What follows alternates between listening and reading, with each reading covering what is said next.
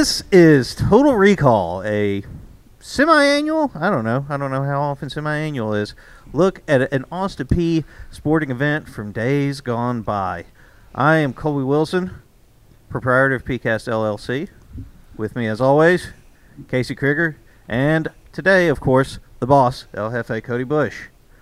Today's subject: the 2016 OVC tournament quarterfinal matchup with Tennessee State in men's basketball. I feel like I should have some coffee on the table if we're going to have topics.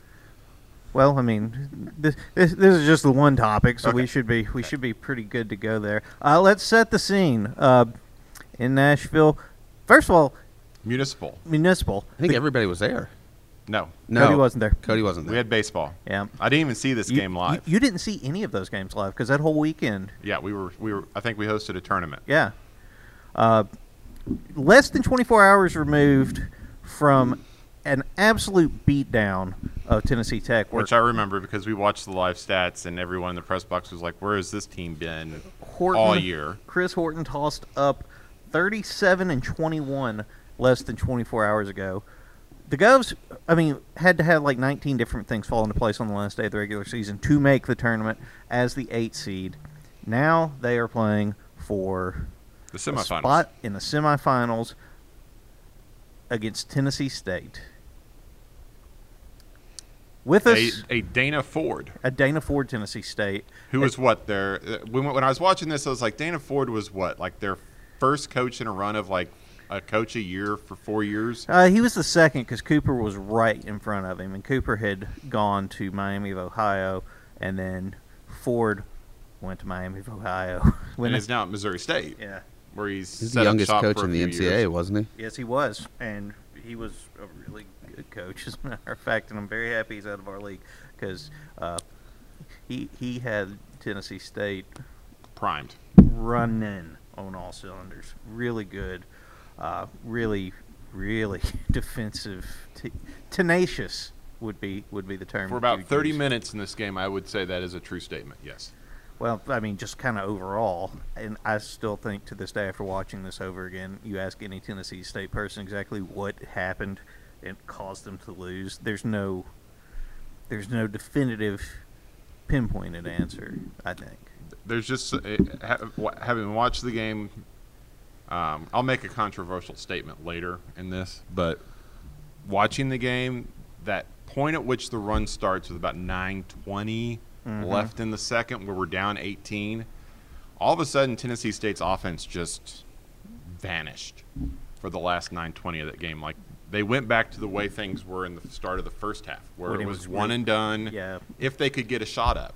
They they would take they would do what got us down so far in Yeah. the first place. But and and you could just see every time every empty trip Mhm.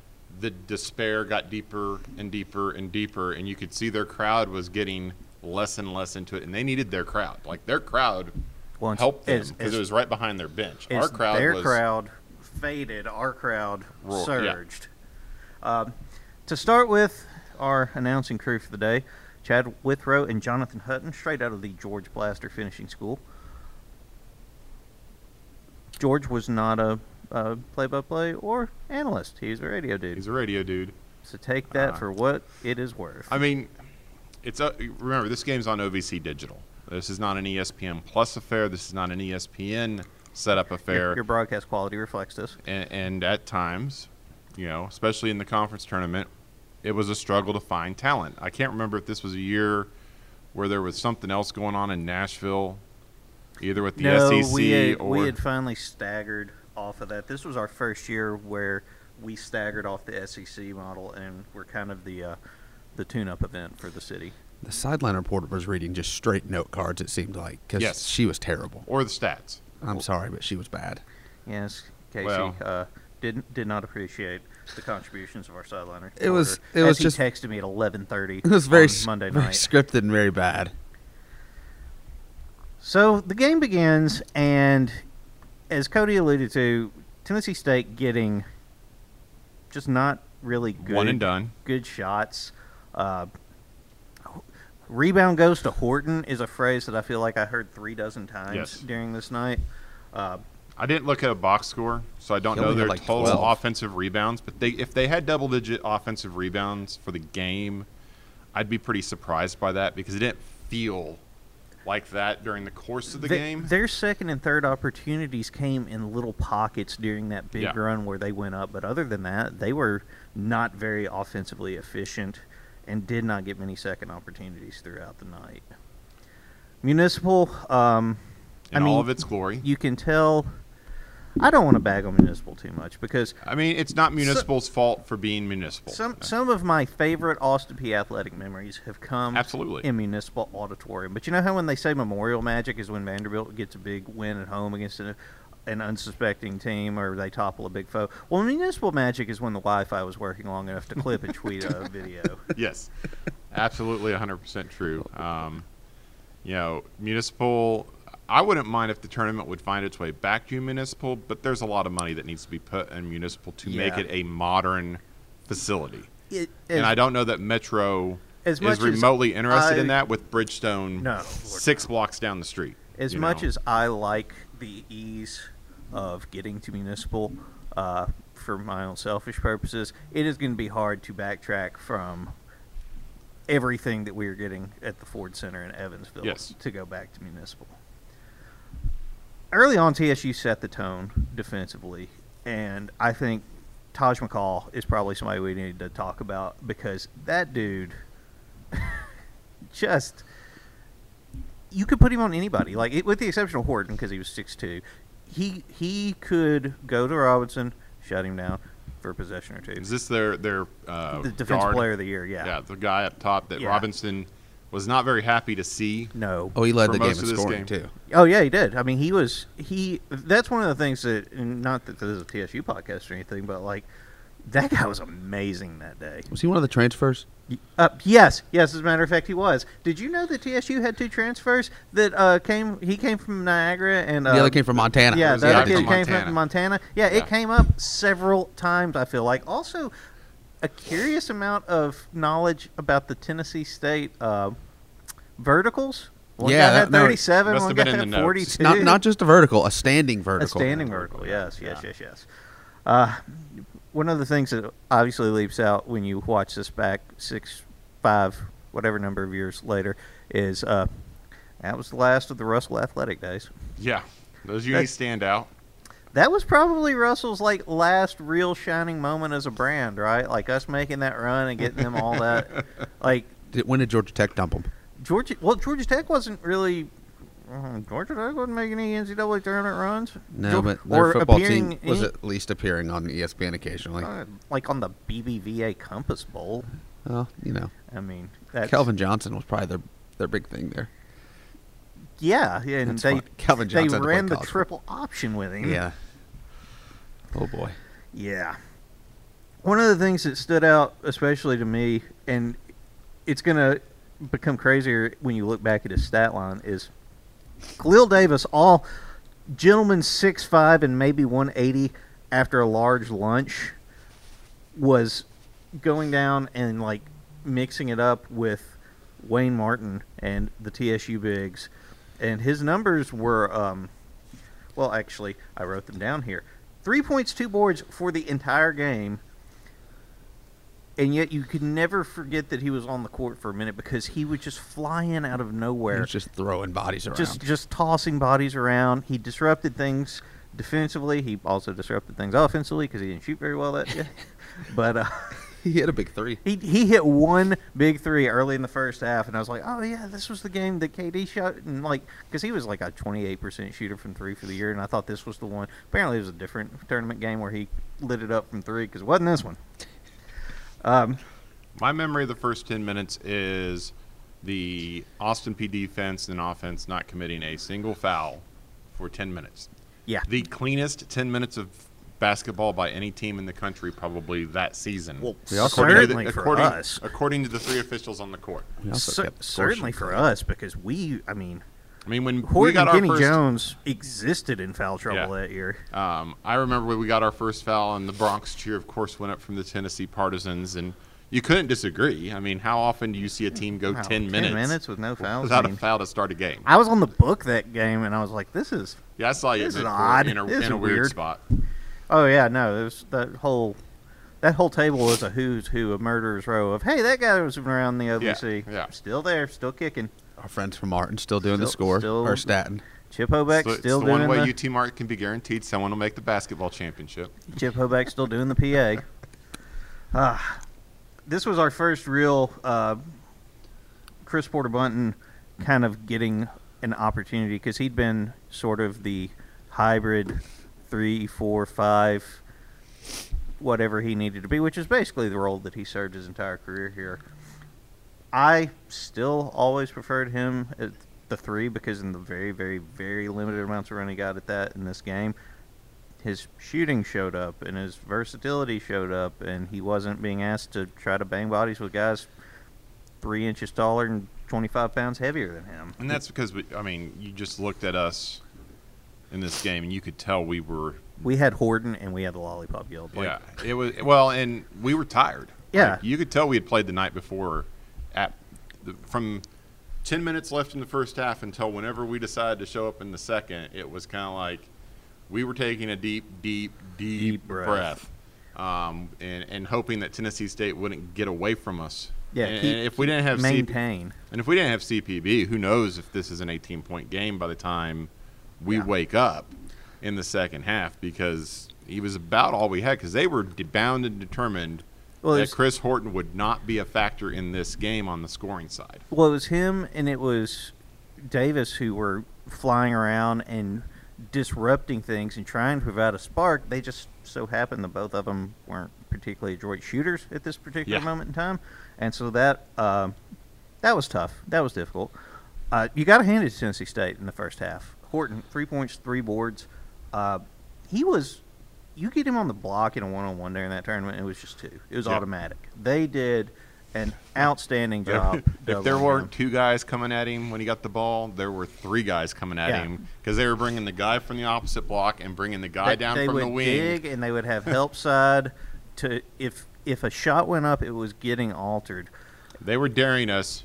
Anyone else out here on the floor can beat us. And you but kinda- Chris Horton is not going to get 37 on us tonight. And you That's when our of friend Zach Glotta came in and got a big three point play in the first half. Yeah, he sure Not did. the kind you expect from Zach Glotta. no Went to the rim. r- Yeah, took, traditional. It, took, took it to the rack, which that might have been his only traditional old fashioned three point play that year. Uh, He might have had more four point plays than those in his life. Hit Oh, the- probably. Hit the three, get fouled, hit the free throw. Oh yeah, hundred percent.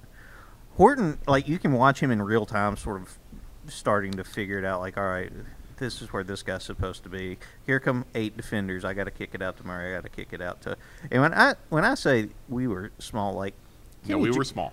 Kenny Jones is 6'6", 190. He was our four, and like his jer- you you just could see his jersey hang. It looked like he got his older brother's jersey.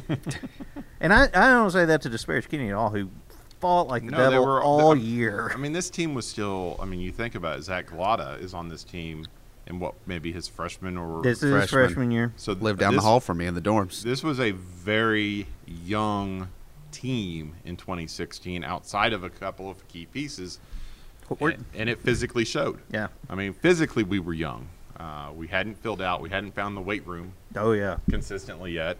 Um, you know, and Tennessee State has never been a team that you look at and go, "This is a team that cannot find its way to the weight room." They were, you This know, is this was filled out and ready to roll. This was the first year we had a dedicated strength and conditioning guy because this is the first year Bobby Mellison worked with him because in previous years when Bubba was on staff he did their strength and Right. conditioning stuff. So this was the first time that we had one of the the actual dedicated strength conditioning people really handling it.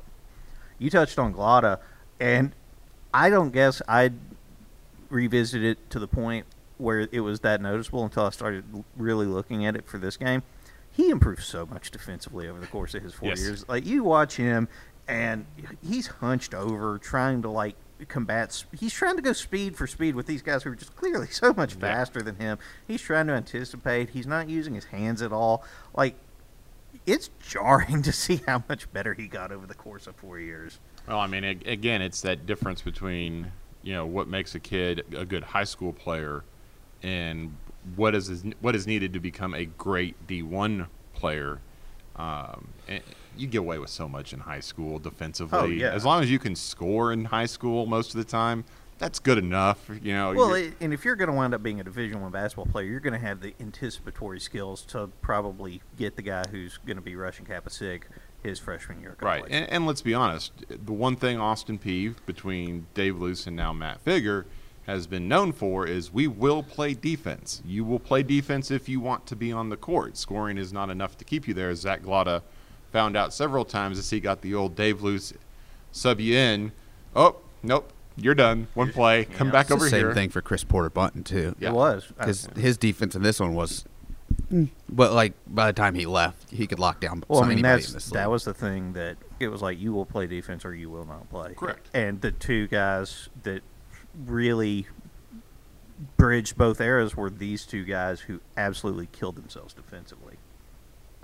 We are up one going into the final first half media, and it hasn't been a. Were we up one at the last we media? were up one at the going into the last first half media. I didn't keep track I in the first half because I knew we got down. And then I kept track of the second half scoring because I knew there was a comeback coming at a certain point because that's what this game is known for. It's known as the one of the great comebacks Yeah. in Austin Peay history. I didn't realize that it went from 1 to 18 it was so in the under 4. it was so weird to watch watch it back because I'd remembered, you know, time plays tricks with your memory anyway. I had remembered, oh, we were kind of, we didn't have our legs. We were coming. Oh, no, by the we- our first half was just a disaster. We were down twenty, and really, we for most of the first half, it was not a stalemate, but we certainly did The- enough to keep ourselves in the game. The first 15 minutes of the first half was kind of a give and take. yeah, You know, no one really took control the first 15 minutes at, for any significant stretch of time. I mean, I think we got up what eight, nine points, and then Tennessee State Like made it twenty little mini to thirteen. Yeah, something like that. Then mi- Tennessee State made a little mini run to get it back level, and then Tennessee State makes the big run at the end of the first half, and then there's the lull. Once they get it to 18, both teams kind of exchange baskets, and then there's the mm-hmm. final 9:20 of this game, where things just completely go off the rails based on what you had just seen. You see this a lot with the way our tournament is structured, where you got the bye and you got the team coming in that played the night before, Yep. and they don't really have their legs as much, but they have been in game mode. And then you've got the team that had the extra day, and they got to kind of kick the rust off. And so the first half of these things can get weird and wonky. And remember, these ladder tournament formats were built to prevent what Austin Peay not only did this year, but the Austin Peay women did once before in the ladder format and broke the women's ladder Yeah, to the point where they were like, well, the ladder doesn't work if Austin Peay can come all the way from game one to win a title. And then the men go ahead and do it not two, three, four years later, do game one to the championship. And it's just like the ladder doesn't, the ladder it's not a matter. guarantee of anything. But as usual, when you get to this point in the season, it's about who is hot, who gets hot at the right time, Well, and Shooters, you, you start finding shooters. yeah, and Austin Peay got hot at the right time this year. at this point in because TSU rips off this run over the last four minutes, and it's you get this weird vibe of as the eight seed. Well, that was a good run. That was a lot of fun. We got an upset, threw a scare into a contender. Heads up, everybody. And then you got a whole half of basketball to still Yeah. go. It was just, it was a weird spot to be at where it's like, we could come back and make a game of this. I mean, 18 and a half is not insurmountable. I mean, you've got to make it. You've got uh, you've got to make a. You got to work at it. I mean, you just can't come out and trade baskets like we did. Yeah. In theory, you shouldn't be able to come out and trade baskets for 10 minutes and go, okay, Now we're going to put now we're gonna down. yeah against a against a team like Tennessee State that's known for its defense. You would think, you know, if you can outscore them two to one every two minutes, you'll be able to get your way back into this game at the end.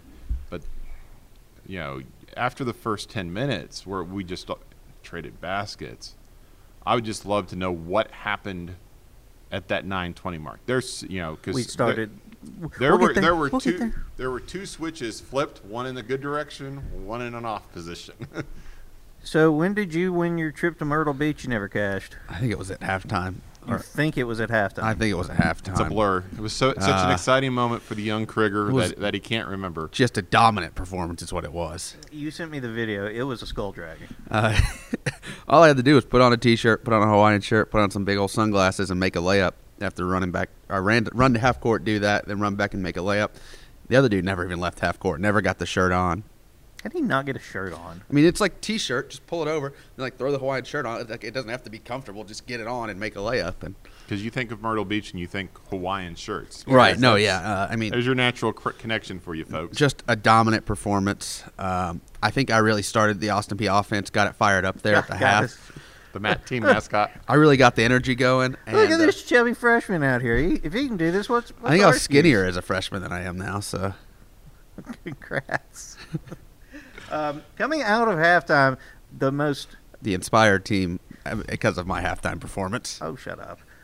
The coming out of halftime, we got a Lee Wilmot shout out from the broadcast crew. I don't know if you guys heard that, but No, I was zoned out by this point. Do we need- I kept trying to skip forward when I could. Who's I Lee think- Wilmot? Should I know who this is? Yeah, you should know who this Okay. is. Lee Wilmot. If you don't, you will. Okay.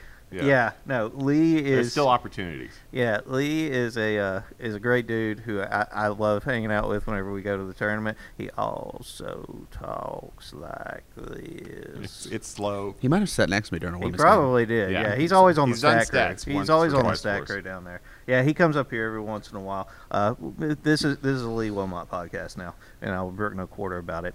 Hey, here's an early second half sequence that I think might have been within the first minute. That was just like, well, this is awful. So McCall hits a J. We call timeout immediately. Yes, I remember this because Like- the broadcast crew was It- it- confused. It, was maybe the first possession of the second half. First, first or second, yeah. So I want to say it was the second. It was the second after their second possession. Dave Loos calls timeout, as is his wont on occasion. Well, when he's already feeling like, okay, this is we can't let this get away. We call timeout. We come back out on the court. We run a play for Horton. He gets blocked. McCall runs down, gets a bucket. 16 point lead. We looked terrible. Disheveled. that that was that was the worst like two three possession sequence of the entire thing. Where it's like, okay, well, this is done. This is good. if if there were if that was a sequence of, of possessions where Tennessee State did not foul Chris Horton, then that was a rarity Well- in the first three minutes of this second half because every time there was a foul called, you knew Tennessee State had touched Chris Horton in the block, and the officials. Dave Loos must have found the officials for a uh, brief moment and said, "Can you Well, do something was- about this?" It was a veteran OVC Oh, it was. officiating. It was a who's who. and that means exactly everything that you think it Yeah. means. I mean, they tried to stay out of this game. Well, they tried too much to stay out of it in Yeah. the first half, and then I think they probably had a little too much to do with it in the second. Yes. Who let them see the stat sheet at halftime? Oh, well, and that's I, I hate it. I hate it when the refs come over in any sport at halftime. What are the like, fa- what's the foul count? What's a foul count? What's that's a foul never count? a good. That's Yeah. never a good sign because you know You- what's about to happen. That that means you're about to dictate what you do. For the only thing worse than that is being told in a regular season game that they have placed a, mo- a monitor in the building for the officiating crew. Like Yeah. They brought one of their checkers in because you know everything in the everything in the building's getting If- called. If, you've got the the head of officiating visiting for any game that night, it's Oh, you've got a wristband on. You're gonna have to take that off. Oh, you shuffled your feet. That's a travel today. If- oh, you looked at him cross-eyed. I'm gonna have to call you for uh, if technical. you were wearing an undershirt that does not match the shirt Yeah. that you were wearing, that is nope, not I mean, the tournament's not so bad because you get these old. They all they're they're not trying to impress anyone at that point except maybe an NCA cross checker, but they've made their hay at this point. Um, but the problem is, is now they know that they're being watched nationally, if you can call OVC Digital nationally. Um, I mean, you can watch it across the nation. Across Not the, the world. same. Across the world. But given who this crew was, the way they officiated the game, I was not stunned by. No, I mean, I any a, coach that sees that crew knows exactly how the game is going to get called. we have a long track record of, Yes. of that that group. Yeah. We're two media timeouts into this. Nothing's happened. Nothing's changed. No, like, it- it is still trade a basket, trade a stop, ebb flow, give take. Nothing has occurred over the first eight or so minutes of this half to lead anybody to believe. Okay, huge comeback Someone starts someone's- basically right now. someone's going to make a run at this. You know, there was no feeling through 10 minutes that Tennessee State was going to put, you know, put us out of our misery and blow this out or that we were going to come back and make a game of it. And, and you could tell by the way the energy neither neither team fan group was really involved in this game through the first 10 minutes of the second half. There wasn't a lot of cheering. It was just two teams kind of running around on a basketball court. It, it, it had a very uh, Saturday morning at the YMCA feel Yes, to it. it did. It was a very sleepy comeback at start at first. Well, At first, yeah, but then you hit the final 8:43, and the Governors outscore TSU 32-12 to end the game. It was a 27 4 run where they went without a field goal, without a field goal for almost eight minutes in this game until they hit the hit a trash time, what's effectively a trash time bucket in the last 30 seconds. Right. I mean, it's what that all that basket did for Tennessee State is give them the opportunity to foul us again and hope that we didn't make free throws, Which And was for- a pretty good gamble. until the final minute when all of a sudden Robinson decided, well, I'm not going to miss a free throw the rest of the game and just Oh yeah, I wrote that down. four for He was, let me see here, one of five to start the game and made his final five Yeah. at the line. Yeah, and, Did- and, you know, and if, if you're Tennessee and Tennessee State was playing the number, Oh yeah, he's shot 20 percent for the game.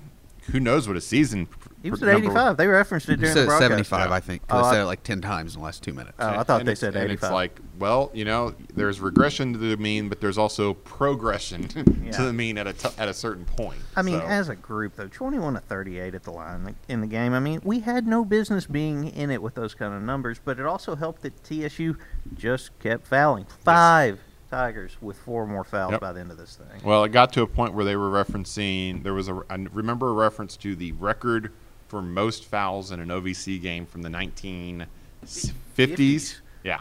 And it's just like, yeah, what was it? 36 fouls by EKU. Mm-hmm. Just a foul a minute.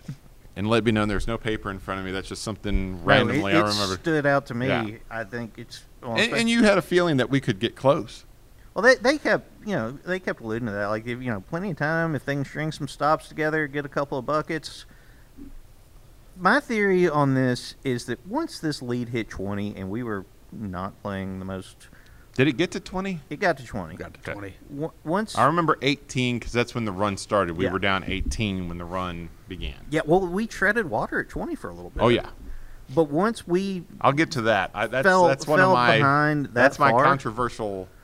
I think that TSU kind of took their foot off the gas a little bit, and then once it became like, oh crap, they're coming back, we got to do something. They just could not. They couldn't find that gear again. They It- couldn't I come mean, back. It's the old story that you know once you got your to go old school on it. It's once you put your foot on someone's throat, You gotta leave it. You finish it off. The moment you take your foot off their throat, you're giving them a chance to get up and get on their feet. And once they do that, you don't have control of the situation anymore. And you could just see this game spiral out of Tennessee State's control over the last nine minutes. I mean, every basket was just another nail in a coffin to them from a body language point of view. You just watch their body language, and they're like, "We have, we can't stop it. We, we, don't. we don't know what to do here." Yeah. And Dana Ford didn't have anything he could bring off the bench to really quell this this run. Everything he had on the bench had four fouls by Yep. that point.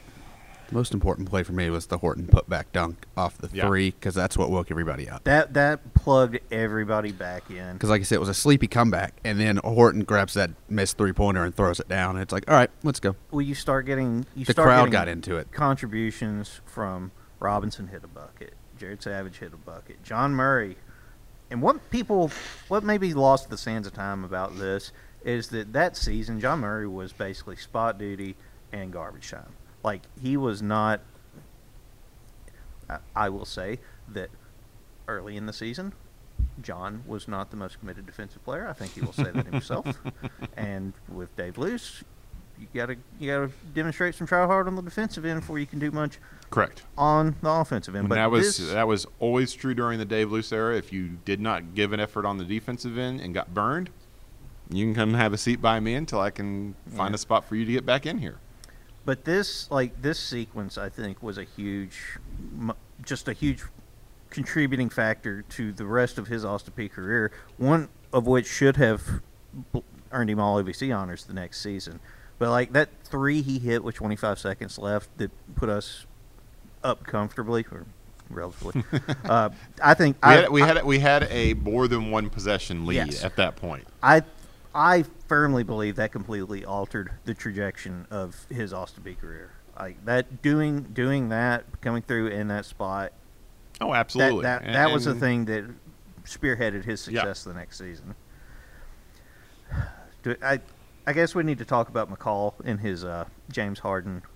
Uh, I mean, it was it wasn't just the one at the end, which we'll say for the end, but like at one point, uh, one of the announcers goes, "McCall does a great job bringing the ball up, drawing the contact, and selling it. He sells it well. Like, oh, so Harden, he's James Harden basically."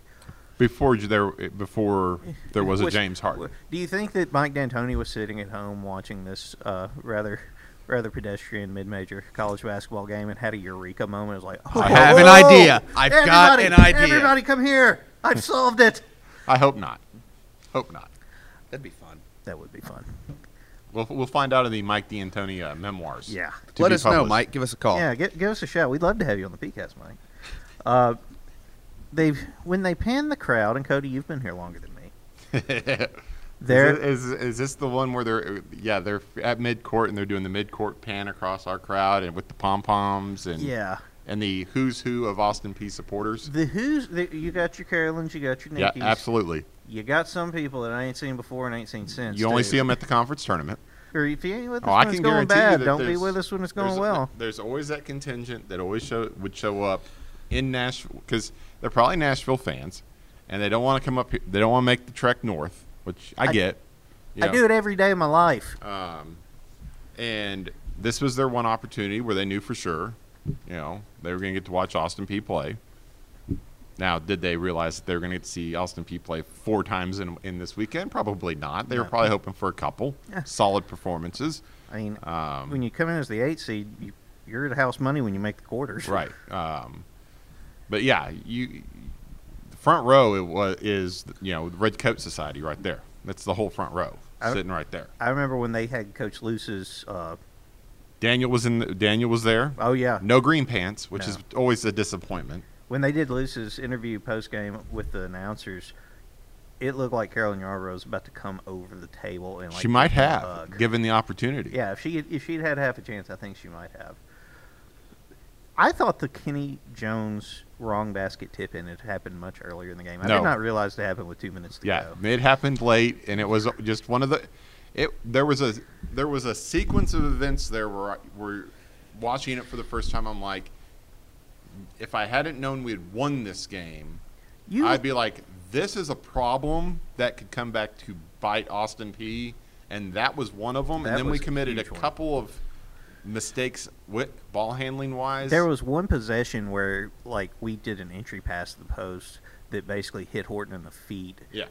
with like 27 seconds Right, and left I, on the shot clock. and I want to say there was one time where we passed it directly to a Tennessee State player, but I can't remember. I can't remember when that happened in this game. But you know, all of this harkens back to my controversial statement: is this is not a great basketball game. oh no, heavens no. I think if you asked both coaches at the end of this game, they both would have found plenty of faults for both teams in this game. This game is a well-known game because of the comeback Yeah. if there's not this massive comeback at the end, no one remembers this game. Like this game is shuffled off into the dustbin of history with no ifs, ands, or buts about it because there's maybe, and it might be pushing it, 10 minutes of just good basketball in this game. And that's probably pushing the limit. Not 10 consecutive. No, it's No, not 10 no. consecutive. No, you're you're going to have to get your cut and paste out to Yeah. put those 10 minutes together. Like you're going to have to put one heck of an effort into it to get to 10 minutes. The fun thing about that wrong basket was that the only reason we got that call right in Stat Crew was because earlier that year, when Chris Austin and I were still doing the basketball Stat Crew for Austin Peay games, we'd had a wrong basket issue, and we had to use Good old W code. we had to use the wrong basket function and everything else. And apparently, not used very often. No, it is not. It should not be used very often. No, it should But not. But you got to see it twice in a year. That's pretty impressive. Yeah, that's that's, that's that's, almost like that. Uh, it's on the resume right It's almost like that time in baseball where we saw Dan or uh, Matt Willinson uh, get catcher's interference twice Yep. in the same game. Yeah, you know, and it's just kind of like, you know, you shouldn't see it, and I understand why it happened. Like you watch the play, and it's pretty easy. Yeah, no, you can't. You can't. Say he's trying. He's trying to tip it, Yeah, and he just tips it right in. it tips it goes right in. He could do it again if he tried, but here we are, giving up a basket late. it was uncanny. It seemed like how when a big shot, when every time it seemed like we were in danger of losing the momentum, somebody else would come along and Yeah. hit a shot, and it was a different guy. Like this wasn't the best Horton game. No, After after the 37-21 the night before, this was a fairly pedestrian effort, and it's not like anybody else really had their absolute best stuff. It I mean, I remember doing the, the play-by-play, like keeping the scoring, so I could see the run and writing down who was making the points. And Robinson's name would pop up. CPB popped up. Savage uh, would come up, Savage Murray would hit a come couple. up. Yeah, Did there wasn't a lot of Horton. Savage three. I think Horton assisted on every Savage three. Yeah. While we're at it, Well, I mean, they're doubling and tripling on him, and he was just all right. Well, this guy's wide open. there's. Jared for go." three again. I mean, there wasn't a lot of Horton scoring in this nine-minute run. It was mostly the supporting cast I doing mean- the job. TSU exec- for their game plan, they executed it flawlessly. Horton was not going to beat them. Unfortunately, That was the game everybody else chose to beat them. that's when everyone else decided, you know, we can we can go out here and hit a basket or two at a time. Because, like you said, it wasn't one person that just rattled off eight points. You know, I mean, I think Robinson was good for a four-point run, and then someone else would step up and hit a basket. Robinson know. had that little sequence where he uh, got fouled, I think, three or four straight yeah, times down right the at the floor. end. Yeah. he he sealed it at the end because, like you said, he had, got fouled three times and made five of the six, and it just happened to be the final five that he made in that run. He could get to the rim, huh? He, he could he he had a once we I mean the thing the thing that flipped this switch for the year anyway was moving him to point and moving Savage into the starting lineup the last weekend of the season. That that group went six and zero before running into Big Bad Kansas in the NCAA tournament. Yeah, I remember you're you're all making the trip to D- beautiful Des Moines, Iowa. the m- most fun anyone's ever had in Iowa, to the best of my knowledge. 74-71, last possession for TSU. Inbound to McCall, who again lights out this whole game. He runs it up the court, and he his three attempt. One, it was a bad shot attempt in the first place. It was Two, it was it was hurried. his judo kick thing, like his left leg. If somebody had been Is this the foul in the upper? No, no, this was the the uh, the left wing. Okay, so this wasn't the one where they had to review who actually committed the foul. I think they wound up doing it, even though No, it- they were looking at whether or not it was a three.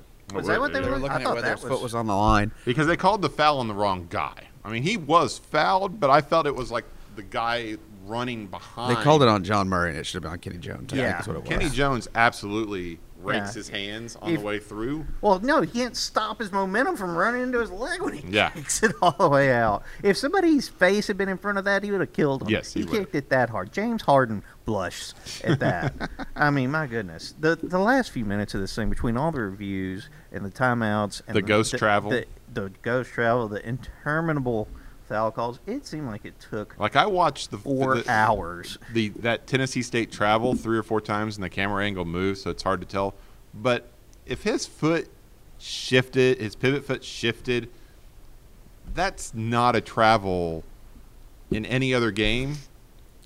But just here call we it are. defense by Savage. Yeah. Yeah, that's what it is. He wasn't expecting the full court pressure right there. Um, you know, and it's just kind of like, okay, sure. That's uh, if you're gonna, you call one travel the whole night, and I think it's maybe the only travel they called that whole night. Oh, yeah. and that's the one you want to hang your hat on. That's this officiating crew for you. Yeah. Thank you. It's- It's 74-71. McCall's going to the line with three free throws. He's a good free throw shooter. Oh, that's I'm the sequence. Yeah, I'm sitting on my couch at home watching this back, knowing how it ends, and going, "Oh man, he's gonna hit all three of these." Like, and the first one is just gagged, just totally gagged, short. short off the whole thing. If And it, the only way it was getting in is if it hit and rolled over the entire front of the rim, and dropped in because it was front iron the moment it left his hand. I mean, just an awful free throw shot, And th- and the game's over at that point. I mean, there's Well, his attempt, uh, you, you got to admire his attempt at the quick shot on the third Yeah. to try to get the tip in. But I mean, once it hit anybody, it was over. It Yeah. gonna He missed the front of the rim on that. If he would have hit the back, he hit the back and it kicked away. well, Yeah. it's again, it's one of those funny Well, you things. got to you got to keep it close because you don't have time to catch gather, and shoot. You just got to tip. when you're trying to do something at the free throw line, it almost inevitably never works. It's Well, the, the only thing you can try to do at the free throw line and have it be successful is try to hit it because that's what you're naturally supposed to do there. The, the end of that when you see the people like I, there was a they called Nikki Peterson like weeping in the background. Car- Carolyn is about to Macho Man Randy Savage, the broadcast crew. Yep. Like you could see catharsis playing out in real time for a fan base that hadn't had a whole lot to be excited about in five it had been a while. I mean, and this was unexpected. Like, Oh gosh! I yeah. mean, we we crawled. Well, we win our final two in the regular season, win our final two, and then get a tiebreaker we we were there because was we a- needed a tiebreaker to get in too, or someone needed to beat someone. So we took care of our business, and then had to wait Tech- to see if someone else did their job. if I remember this correctly, Tech was hosting whoever the tiebreaker was between us and them, and basically, if they lost, they got us. If they won, they got whoever it was. It might have been EKU. I can't remember, but they lost, and we were like, well, I guess they just wanted to see us. Yeah, I mean, so basically, we've been in tournament mode for a full week at this point. Oh, longer because Yeah.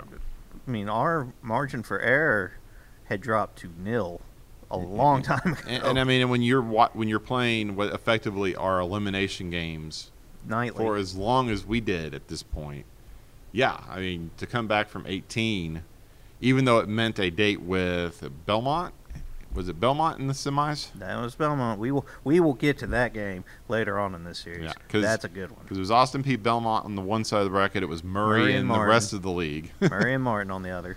um, you know, and it just kind of like, even though it meant we were going to go play a very good Belmont, right? A, probably one of the better Belmont regular season teams uh, in that little run that they had. Um, we were happy to get to the semis at this point.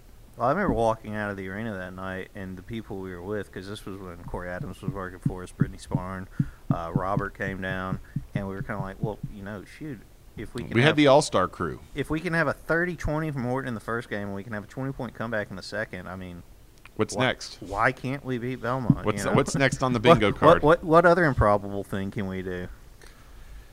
We'll find out in, in one of the later editions of Total recall. Total, Total Recall. Final thoughts? It was fun to relive this game. This was a fun game. It was fun to be at. Yeah, You don't remember any of it. I do remember this one. Because he made the half court shots. Why Yeah. he remembers. It wasn't. It was a layup. It wasn't a half court like shot.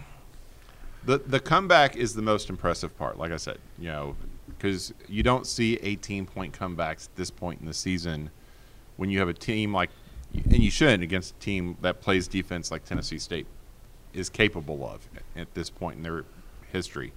Um, I would love to know what the analysis was on the Tennessee State side of the last nine, because there's not a lot of good explanations for just.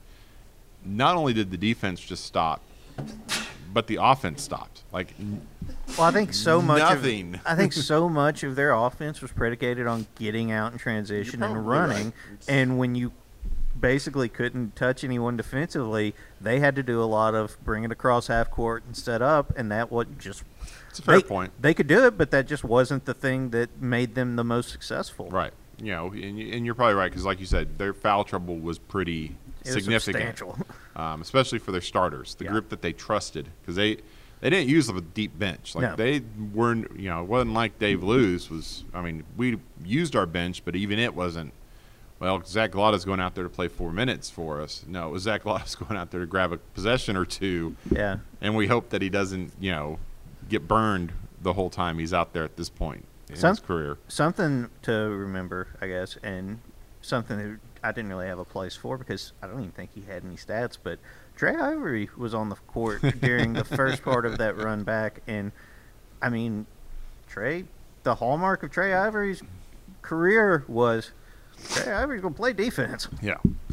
Um, but you know, like I said, not a great 40 minutes of basketball. Not anything that you would uh, put in any book for this is how you should do this. Yeah, that's not going to be shown at any of the clinics. Um, but in terms of greatest comebacks in program history, this is in the top five. right there at the very tip top. Um, just from the, the pure standpoint of the depth of the comeback.